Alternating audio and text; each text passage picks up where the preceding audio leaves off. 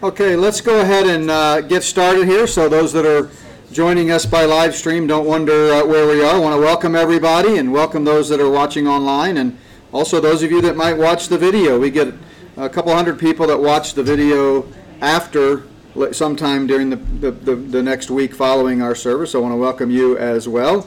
And today, this is part 30 in our series through What Lies Ahead. Uh, we've covered a lot of ground, but we've still got quite a bit of ground to cover. You know, the Bible has a lot to say about what lies ahead.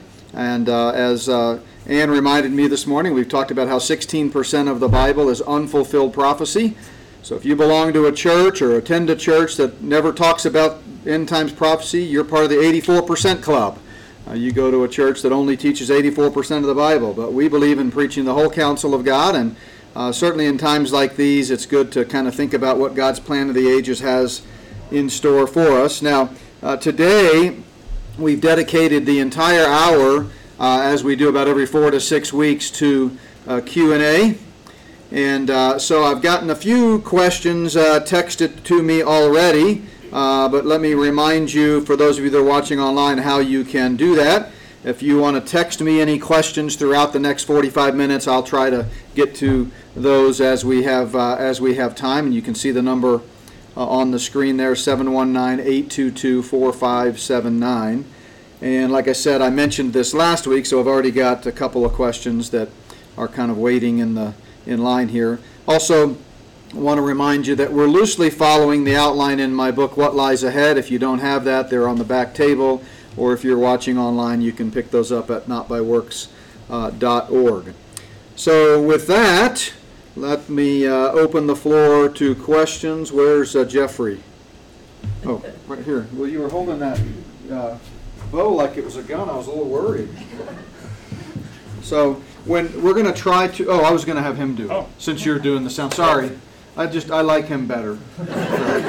um, so uh, as we've talked about before, we want to make sure we capture the questions as much as possible on the video, on the sound anyway. So uh, he's going to hold the mic and, and hold it. Re- he, he, I told him to hold it really close to your mouth because, especially if you're in the back, even though this is a really good mic, it doesn't always pick up from the back. Uh, so speak cl- loudly and uh, and clearly, and that way we can capture it on here.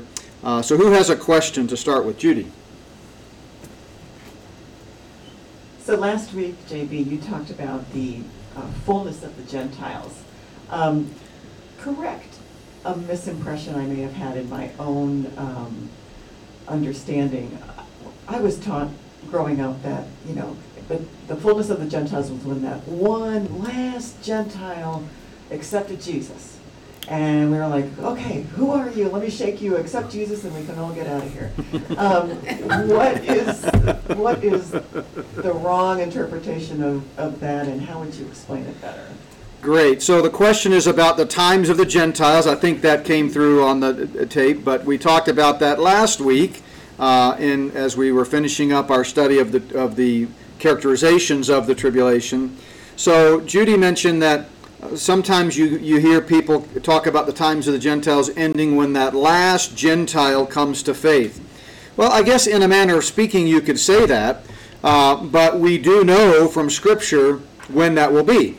So the times of the Gentiles ends at the second coming, because it's at the second coming when Christ comes back and takes the throne, and Jerusalem is no longer under Gentile domination and control. So from the time of Nebuchadnezzar, in 586 BC when Jerusalem was destroyed, all the way through the present age, through the tribulation and the reign of the Antichrist, up until the Battle of Armageddon and Christ comes back, as you see on the screen here, to take the throne. That is the times of the Gentiles. So I guess it would be uh, possible to kind of think about it in terms of at the end of the seven year tribulation, just prior to the time when Christ comes back whoever that last Gentile on earth is who gets saved, maybe maybe that's the end. So so they're not mutually exclusive, but we it's not a mystery. It's not something that we have to wonder. Well, maybe the times of the Gentiles could end today if that Gentile get. We know that won't happen because the the biblical uh, teaching on the times of the Gentiles. Uh, is that it ends when Christ comes back and takes the throne. Now, we correlated that uh, concept um, uh, of times of Gentiles with Paul's statement about the fullness of the Gentiles uh, in Romans 11. And so that's probably where that comes from, the fullness of the Gentiles. Uh, you know, in fact, it's in, let's look at it. It's in Romans 11, about 25 or so. Let me find the exact verse. So Romans, yeah, it is verse 25. Paul says, I do not desire, brethren, that you should be ignorant of this mystery, lest you should be wise in your own opinion, that blindness in part has happened to Israel until the fullness of the Gentiles has come in. So that, that's a different way of characterizing the times of the Gentiles, like we looked at last week. Uh, but he says, uh, after the fullness of the Gentiles has come in, then all Israel will be delivered as it is written, the deliverer will come out of Zion, and so forth and so on. So Jesus says in Luke 21, in Luke's account of the Olivet Discourse, the uh, something similar in Luke 21. Uh, let's see, it's near the end. Here, let's find that. So remember, the Olivet Discourse, uh, as we've talked about, is Jesus teaching uh, the night before he was betrayed in the garden on Thursday night on Wednesday night, he's atop the Mount of Olives. The disciples ask him, What will be the sign of your coming and of the end of the age? And so he begins to outline everything that's going to take place during that final seven years leading up to the return of Christ. And as part of that, at least in Luke's account, he says in uh, verse 24, They will fall by the edge of the sword and be led away captive into all nations, and Jerusalem will be trampled by Gentiles until the times of the Gentiles are fulfilled. So Paul is speaking more in terms of evangelistically, and, and, which is what Romans was all about. It was to preach the gospel to those who've never heard. We read about that in Romans 15, in Rome specifically. Jesus is speaking more prophetically in terms of a God's divine time markers, and based on Daniel and several other passages, we know that the times of the Gentiles are fulfilled when Jerusalem is no longer under Gentile domination and control, and that doesn't happen until as Jesus is talking about in the Olivet Discourse, the Son of Man comes back. Remember, Matthew's account says, uh, Then the Son of Man will come in all of his glory and sit on his throne and separate the sheep from the goats and so forth. So, so yeah, that's the clarification there about. Does that help? It does. I Yeah. always thought it was that's when the rapture would come. No, The no, no, last no. Gentiles saved. No, in fact, I don't have that chart up here because I just kind of chose selected charts that might be helpful depending on the question. But last week I showed a chart that showed whereas the, I think I do have, let's see here, whereas the tribulation period is uh, just that seven years right here, which is what the Olivet Discourse is all about. The times of the Gentiles, you have to back up, and it's actually not even reflected on the screen because this, this chart starts with the church age, well, with Calvary and then the church age after that. But the times of the Gentiles goes all the way back to the destruction of Jerusalem in 586 BC. So, but it does not end until the second coming, the way the tribulation does. Good question. All right, somebody else. Anybody with a question? Jeff. So we were going through some of the Russ Miller um, DVD and uh, presentations, and he has the view that the uh, the tribulation is sort of a bookend, like the Garden of Eden, in that it is through the the earthquakes and the the heat, it sets up this this vapor barrier, and it uh, you know the tectonic plates are moving such that that basically even though it's a it's a judgment period, this judgment actually is a sign of mercy that brings everything back to its original state. So even though we see it sometimes just as a sort of a negative, I mean, obviously we want we want justice, but uh, I really was intrigued by that. What's your take on on that view? Who was it that you found? Russ Miller. Oh, Russ Miller. I've heard of him. Um, yeah. Uh, so, I mean, I think that's very possible. It's speculative. I don't. I can't think of any passage of scripture that specifically addresses the means by which the earth returns to uh, more longevity of life and so forth. But we do know, and we're going to get to this uh, in the coming weeks when we talk about the millennium. We do know that when Christ comes back and takes the throne, and you see it on the screen here on the far right, the Messianic kingdom, that first thousand years is on the old earth, the existing earth, and things are going to get better. And of course, a thousand years is a long time. We only have 6,000 years of human history right now, right? In, in terms of all of time, space, and matter. Time began 6,000 years ago. And so uh, you think of all that's happened just in the last thousand years from our perspective. So a thousand years when Christ comes back is a long time. And over that thousand years, we do know, for example, that people will once again begin to live, you know, six, seven, eight hundred years of age. Uh, Isaiah tells us that if someone dies at the age of a hundred, they'll be considered an infant. Um, so the Bible is. De- there we go. Sorry. I just got to make sure he's not frowning at me and, and smirking, thinking, man, what in the world is this guy talking about? Verbal cues. I like to see the verbal cues. If he's going, amen, yes, you know, then, that, then I'm on track. Um, so that we know that the Bible it does come full circle uh, from the pre-fall Edenic state all the way back to. I'm trying to see if I have that chart here.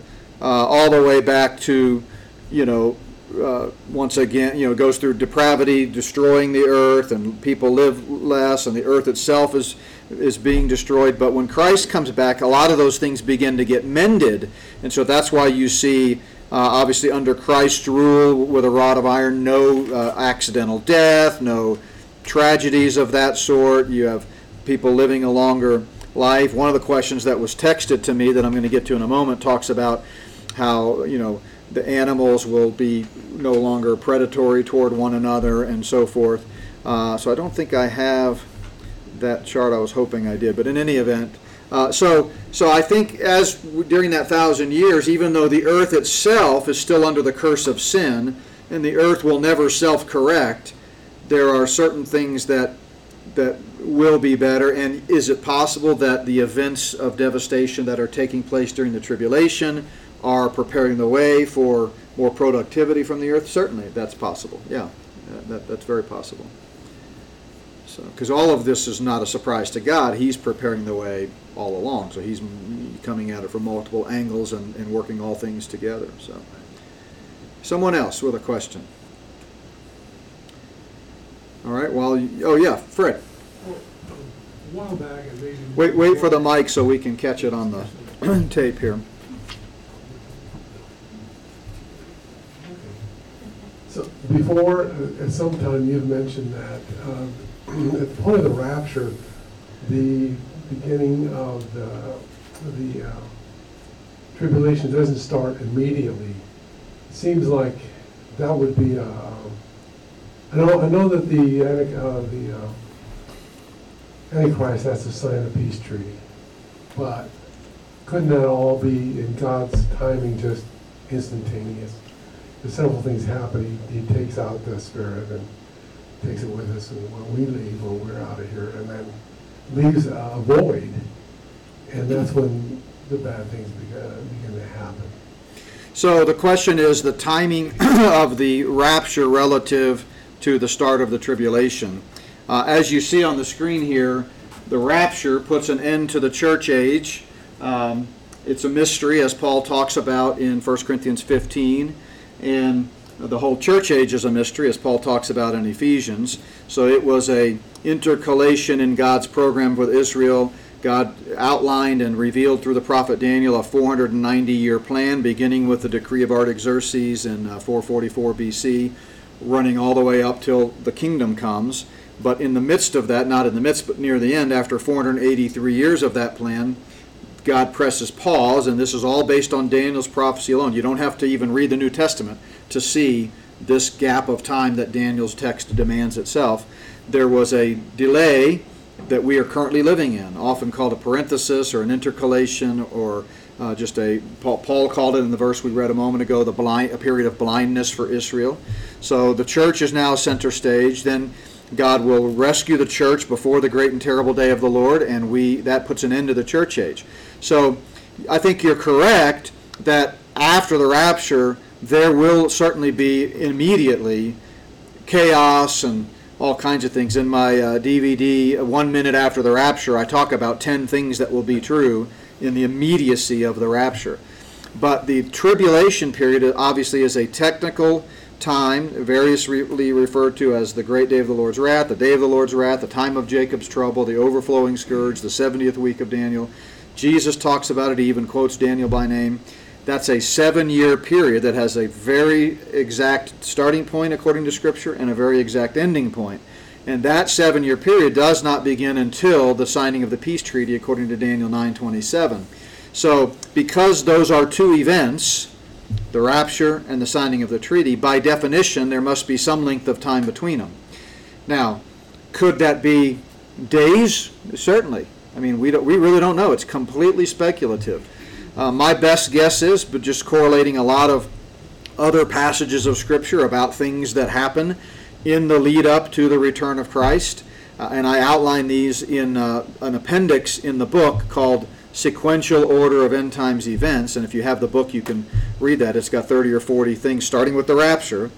So, very important to remember the rapture is the next great world event that starts God's prophetic time, talk, time clock ticking. In other words, there's no prophecy that must be fulfilled before the rapture. That's the doctrine of imminency. The Bible teaches that. Uh, we have a DVD called The Doctrine of Imminency, and we've talked about it, I think, in here uh, previously. I did, uh, last week, I did a, uh, a podcast on Christian Underground News Network, which I'm on every Tuesday. That uh, the, t- the title of that podcast was uh, Why I Believe in a of Rapture, and we touched on imminency and that important doctrine. So, if there were any prophecies that could occur before the rapture, then it's no longer imminent because we could wake up today and we could say, well, such and such a prophecy hasn't happened, therefore I know the rapture can't happen. Well, the rapture could happen. That's the definition of imminency. Could happen at any time. It could have happened yesterday, 100 years ago, 500 years ago, 1900 years ago. Uh, from the moment God uh, revealed it in Scripture through the pen of Paul in the mid first century, and any time thereafter, it could have happened. Uh, but it hasn't. But anyway, it's imminent. So, so once the rapture happens, there are certain things that will unfold uh, naturally as a consequence of that. But the tribulation doesn't start until the signing of the peace treaty. Notice I say the Antichrist is unveiled. Always have to clarify what I mean by that is according to God's prophetic uh, picture, it's at the point of the signing of the peace treaty that it can be known by those who know Scripture who the Antichrist is. The world alive on earth at that time, after the rapture, during the tribulation, will be deceived for three and a half years, and the Jews will be deceived for three and a half years.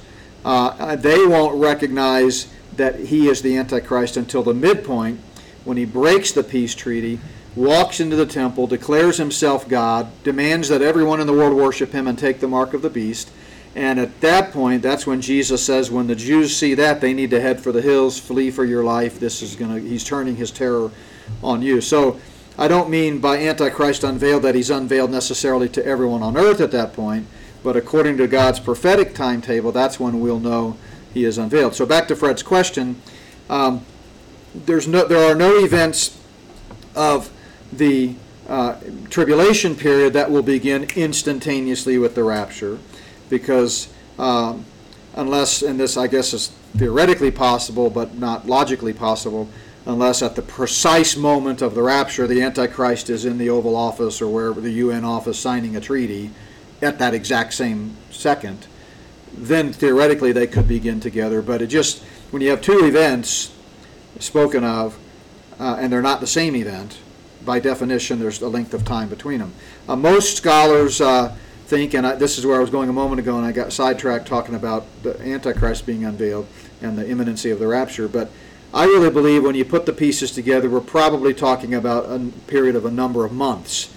That in the chaos that ensues after the rapture, uh, nations from the north uh, come together and conspire to uh, overtake Israel. Remember, Israel has been the coveted Holy Land in three different religions, and it's going all the way back to the ancient Near East, to the time of Abraham, obviously, and Moriah. It's been it's been coveted land, uh, and so in the chaos, uh, nations from the north, led by Russia, according to Ezekiel 38 and 39, will try to come in and take over Israel. A Western alliance will form, uh, according to Daniel, that comes against that Northern alliance. And, and this is speculative, but it's my best guess that the leader of that Western alliance is the man who then, and by the way, at that, that's called the Battle of Gog and Magog when the nations from the north come down. Uh, the scripture tells us God intervenes supernaturally and protects uh, Israel from that uh, aggressor, that northern aggressor. And uh, but this Western alliance and the leader of it takes credit, and and and it's my best guess that the leader of that Western alliance is then propelled to worldwide fame because he stopped World War III, he solved the Middle East peace crisis, and you know even uh, Paul talks about when they're saying peace and safety, that's when the day of the Lord's about to come. So they're at the beginning of this tribulation, they're signing this peace treaty, and everybody thinks we've entered this time where there is no longer any immediate threat of war in Israel. That's why it's called protection. Now, don't misunderstand, as we talked about last week, the tribulation as a whole, that seven year period, is filled with devastating outpouring of God's wrath, the sealed trumpet and bowl judgments, also the outpouring of Satan's wrath. So, this seven year period constitutes the final cataclysmic cosmic battle leading up to the return of Christ when Christ comes back and ultimately makes all things new. So there's a lot going on during that seven years that the Bible talks about. But from a geopolitical standpoint, uh, Wo- World War III or Four or whatever it might be by then, because we don't know. It sure looks like it's going to happen soon, but we can't say for sure. That's the nature of imminency. Um, but whatever that global battle is at that point is averted and it's averted by, in my best guess, the man who then becomes the Antichrist, and he's kind of viewed as a hero. Uh, but we know uh, prophetically that this Antichrist is indwelt by Satan, the prince of demons. He's ru- ruling at Satan's behest. He's uh, doing what Satan does, which is killing and murdering and lying, deceiving the whole world. And uh, he's, from Satan's perspective, God is already outpouring his wrath. The sealed judgments are the wrath of God because a lot of people think that the wrath doesn't officially start till later. That's why you get into mid-trib and pre-wrath and partial and all these aberrant views of the rapture, which I addressed last week on that podcast. But but Revelation six could not be clearer that with the first seal, who is the unveiling of the Antichrist, the rider on the white horse, by the time you get to the end of chapter six and the seals, they're already hiding from the wrath.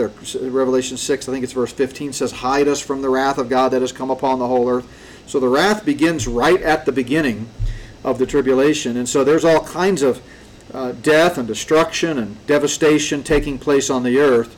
But it's a period during which Israel as a nation is uh, in a uh, very tenuous agreement with this world leader, the tyrant, uh, for protection. But then he breaks that at the midpoint, and the last three and a half years are utter persecution, martyrdom, death, and destruction.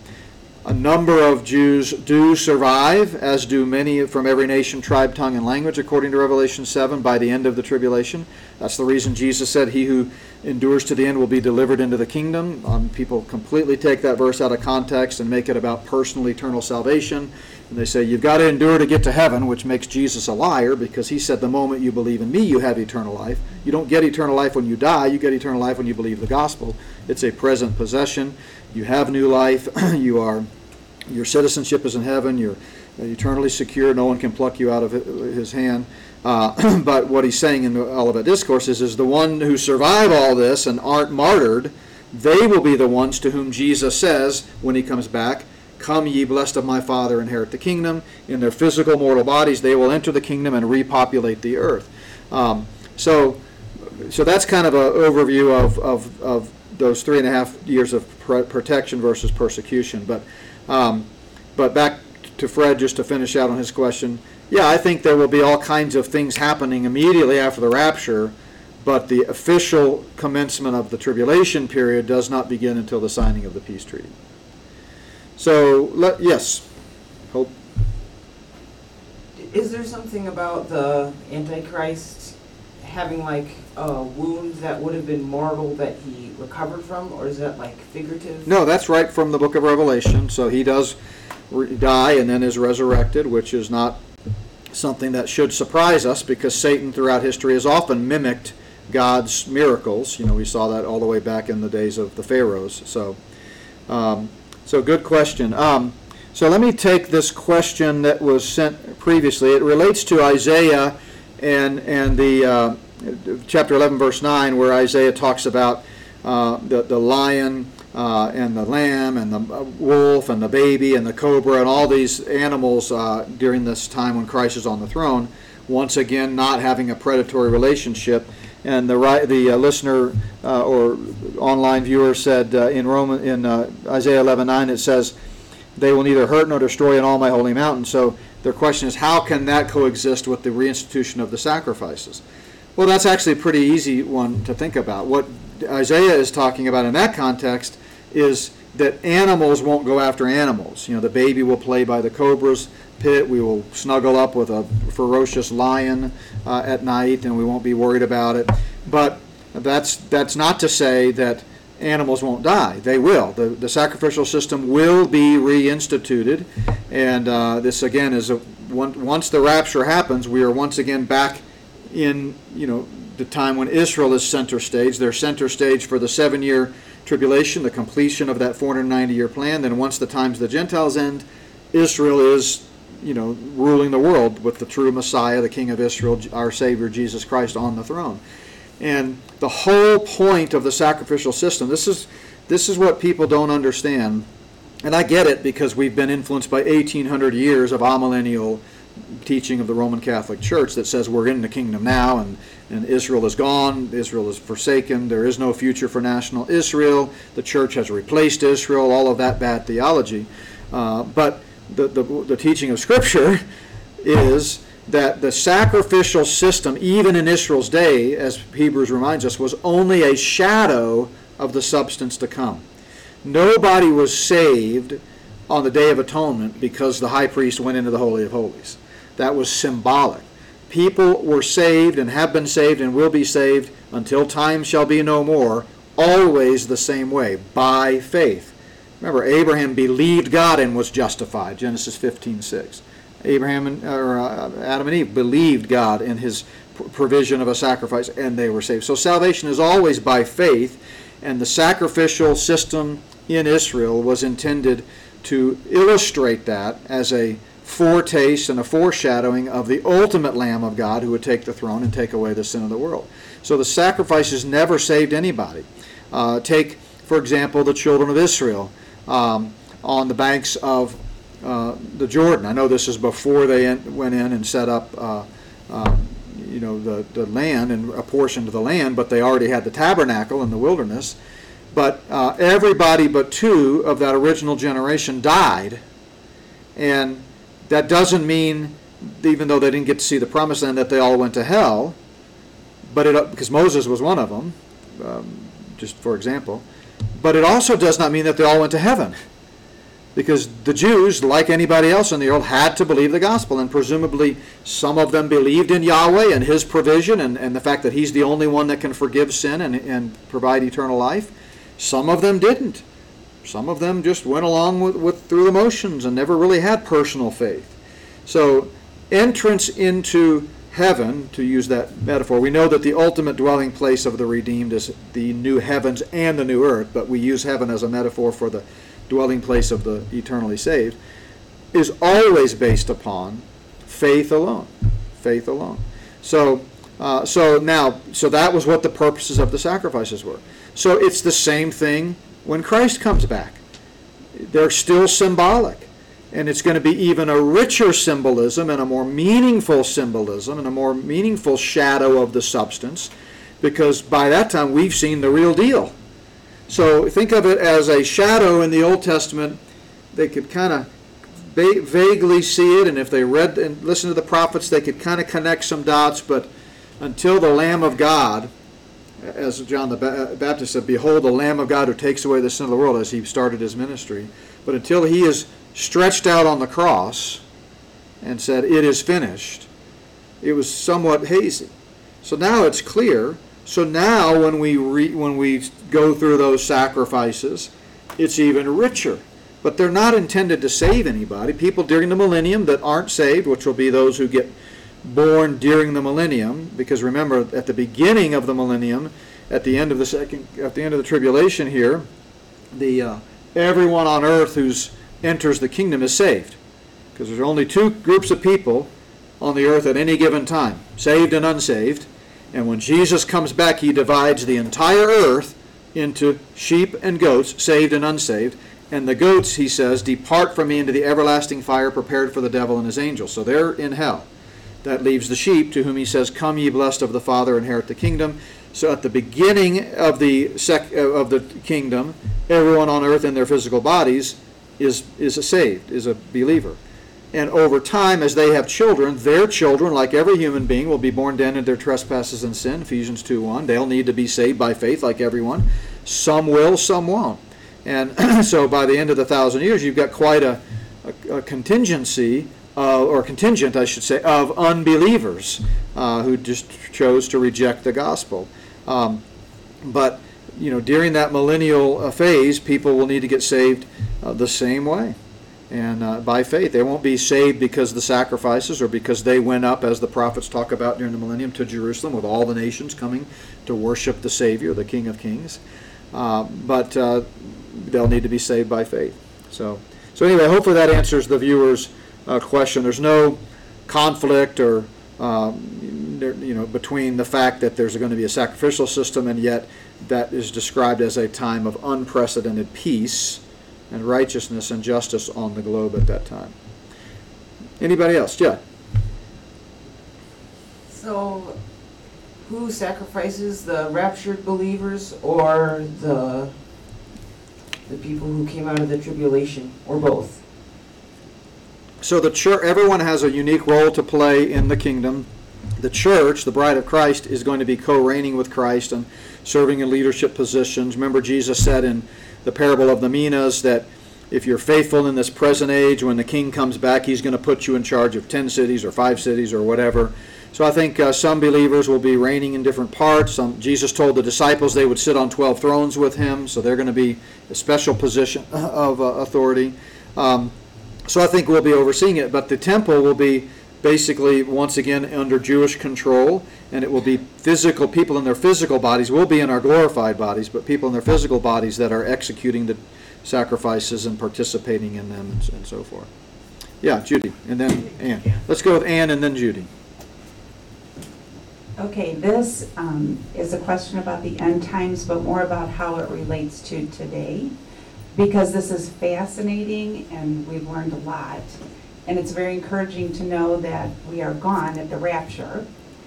But as we're living out these days, we know people who aren't saved, some of them family, friends, and it can be um, very upsetting to think about them having to live through these times. And even though you witness to them, they still aren't saved yet. And so, what can we do today to quiet hearts, to comfort us during these times, knowing what's ahead?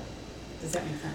Yeah, so I think, you know, obviously, we all are burdened about the lost, and we should be. We need to pray for them, and we need to, at every opportunity, uh, share the gospel. And, you know, at Not by Works Ministries, we do that in a variety of ways. Uh, every online order that we get, which we get a ton, gets a gospel track with a little note that says, hey, if you don't need this, please pass it on to someone who does. And so uh, I think we constantly need to be in this mode of reminding people that the only hope for salvation is Christ. Um, as far as things we might do for those left behind, uh, there have been a lot of good suggestions. We have a To Whom It May Concern placard. There may be some on the back table. There was at one time, but if not, they're on our website at our online store that you uh, hang somewhere in your house, uh, and so that it basically says, To whom it may concern. If you show up at this house and it's empty, you know, that's because we've all been taken up to meet the Lord in the air, and it gives the gospel and it explains what happens next, and it tells people what to look forward to, not look forward to in a positive sense, but what they can expect in the coming uh, days and years, and uh, and gives the gospel. Uh, I know of people that have put together uh, what they call basically rapture uh, packages or rapture uh, packets or something where it, it does something similar, but it gives them even more information and, and shows them how once the Antichrist unleashes his terror, they're going to need to, you know, run and hide. They need to believe the gospel and so forth. Uh, so I think there are things we can do, um, but really, you know, the broader question underlying kind of your your your question and your thoughts is just how should we then live in this present age, and that's what we've been talking about uh, on Wednesday nights with my series "What in the World is Going On."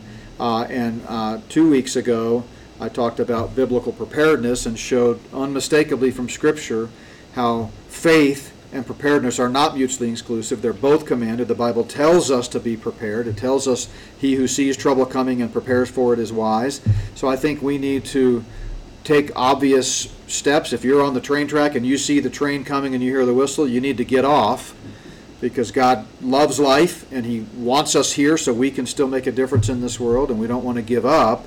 But um, at the same time, it, we should strengthen our faith. We've been talking it through the book of Psalms here the last few weeks about how important it is to trust God. We're going to talk more about that today.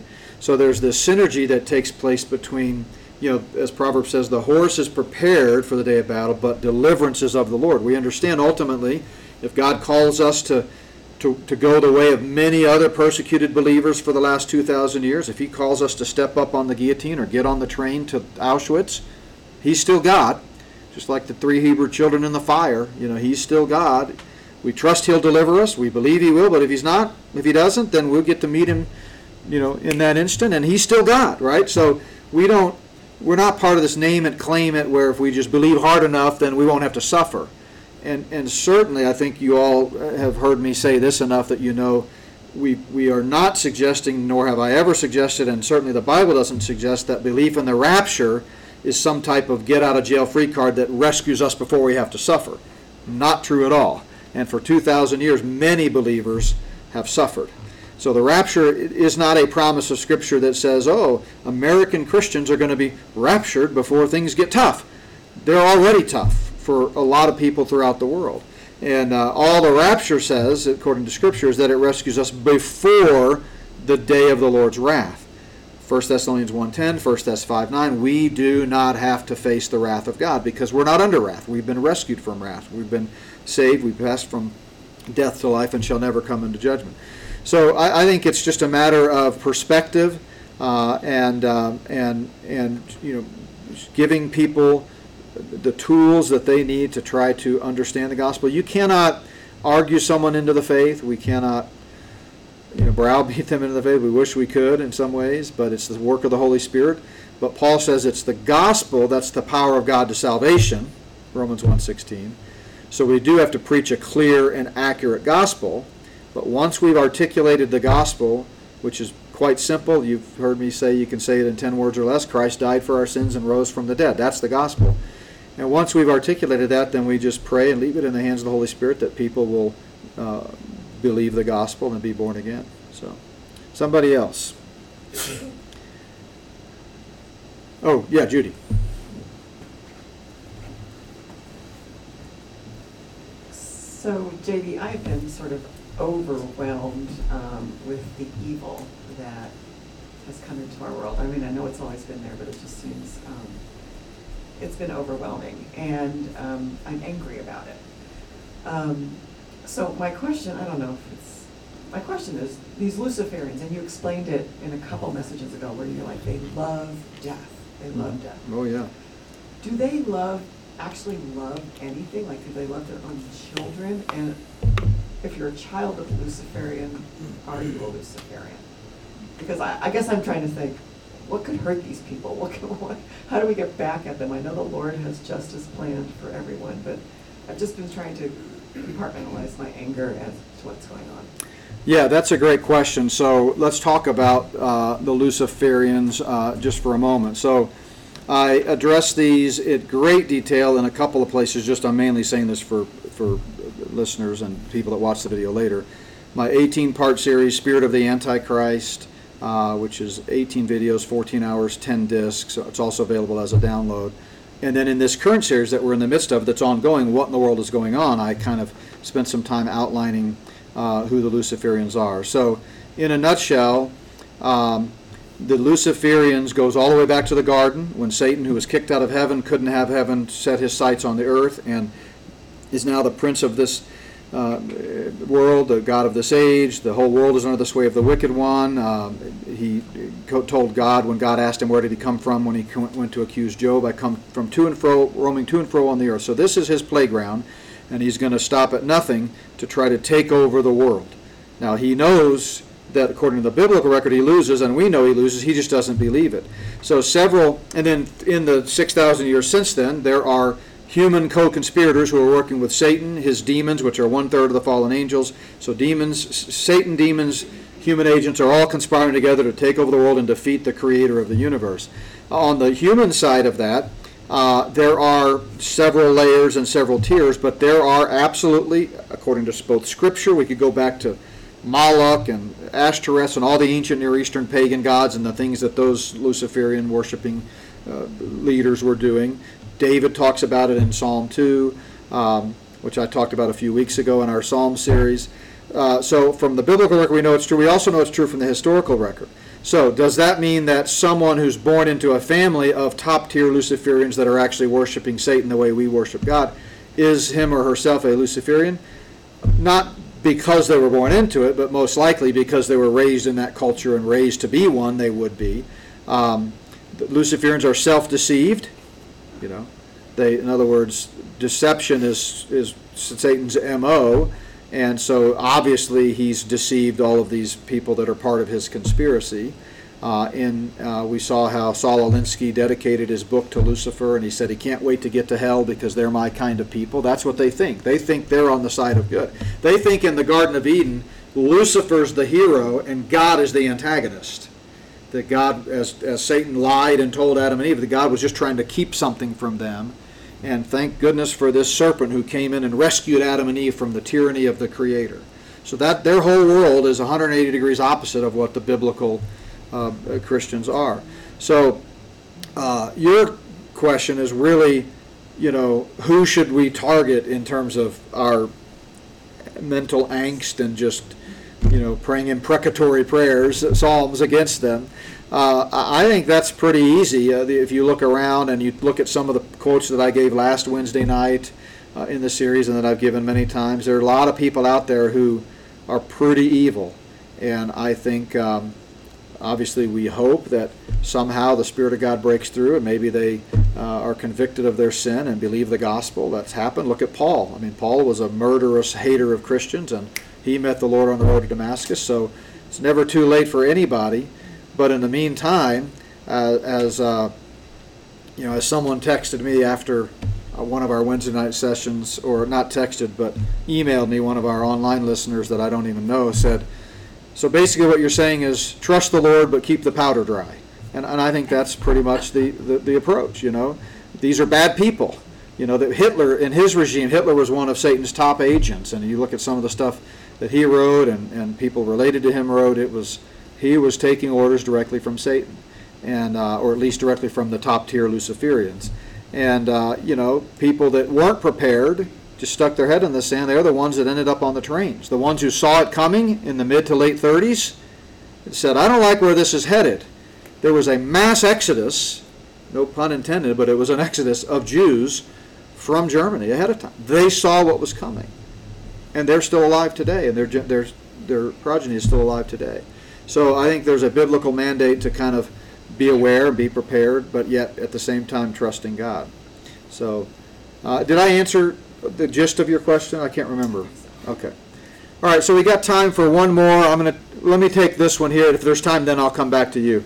Um, by the way, this this one happens to be someone who from whom with whom I'm related. Uh, I won't say who, but he used to spank me when I was a kid. So anyway, uh, he, he commented as we were talking about the rapture a moment ago. He commented, "No, the rapture could not have happened yesterday because it didn't." Well, I meant from yesterday's perspective. If we if we were, it could have happened, but we know it didn't. But anyway, so will all the future blessings of Israel take place during the millennial reign of Christ? Um, without clarifying exactly what he's getting at there, the yes, the millennial, the kingdom age, not just the millennium, but the kingdom age as a whole, is the consummation of all of God's plan of the ages. So by the end of the millennium, when you have that that second battle of Gog and Magog, totally different battle, totally different circumstances. It's just given the same name in Revelation 20. Uh, everything that God has said is going to happen will happen. The old earth is destroyed, not renovated or repaired, but completely and utterly destroyed, recreated in sinless perfection. and we enter the new heavens and the new earth and the new Jerusalem. And uh, there's no more night, there's no more sorrow, there's no more sin, there's no more sea. Remember, the sea is a, is a symbolism of evil if you go back to the days of Noah. Uh, so, uh, so yeah, by that time, all of the blessings for not only Israel but the whole world will have come to fulfillment. So, and then, yeah, one more question. What is an MO? Oh, MO is a, a acronym for method of operation, or modus operandi is the Latin. Just means uh, how you customarily do things, you know. So it's, it's what your normal uh, way of doing things, I guess is the way I would say it. Good question. All right, well, awesome. Well, let's take a break. Uh, Here, those of you here, we will come back together for our morning service at 10 a.m. Those of you watching on live stream, the live stream typically kicks in about 10:25 to 10:30, somewhere in there, give or, give or take five, ten minutes. Uh, But we'll see you soon. Thanks. And that's our MO.